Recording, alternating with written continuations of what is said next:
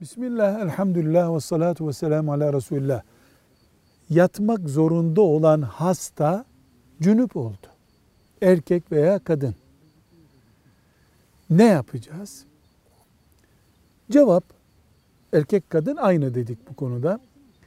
Kadının aybaşı halinin bitmesi de bu hastalıkla ilgili cünüplük konusuna benziyor. Hasta cünüp oldu. Ne kadar yıkanabiliyorsa o kadar yıkanacak. Banyoya girip yıkanması mümkünse yıkanacak. Hayır, mesela banyoya girdiğinde belden aşağısını yıkamak mümkün değil ya da belden yukarısını yıkamak mümkün değil. Yıkayabildiğimiz kadarını yıkayacağız, yıkanacak. O da mümkün değil. Başka yani suyla temas etmemesi gerekiyor.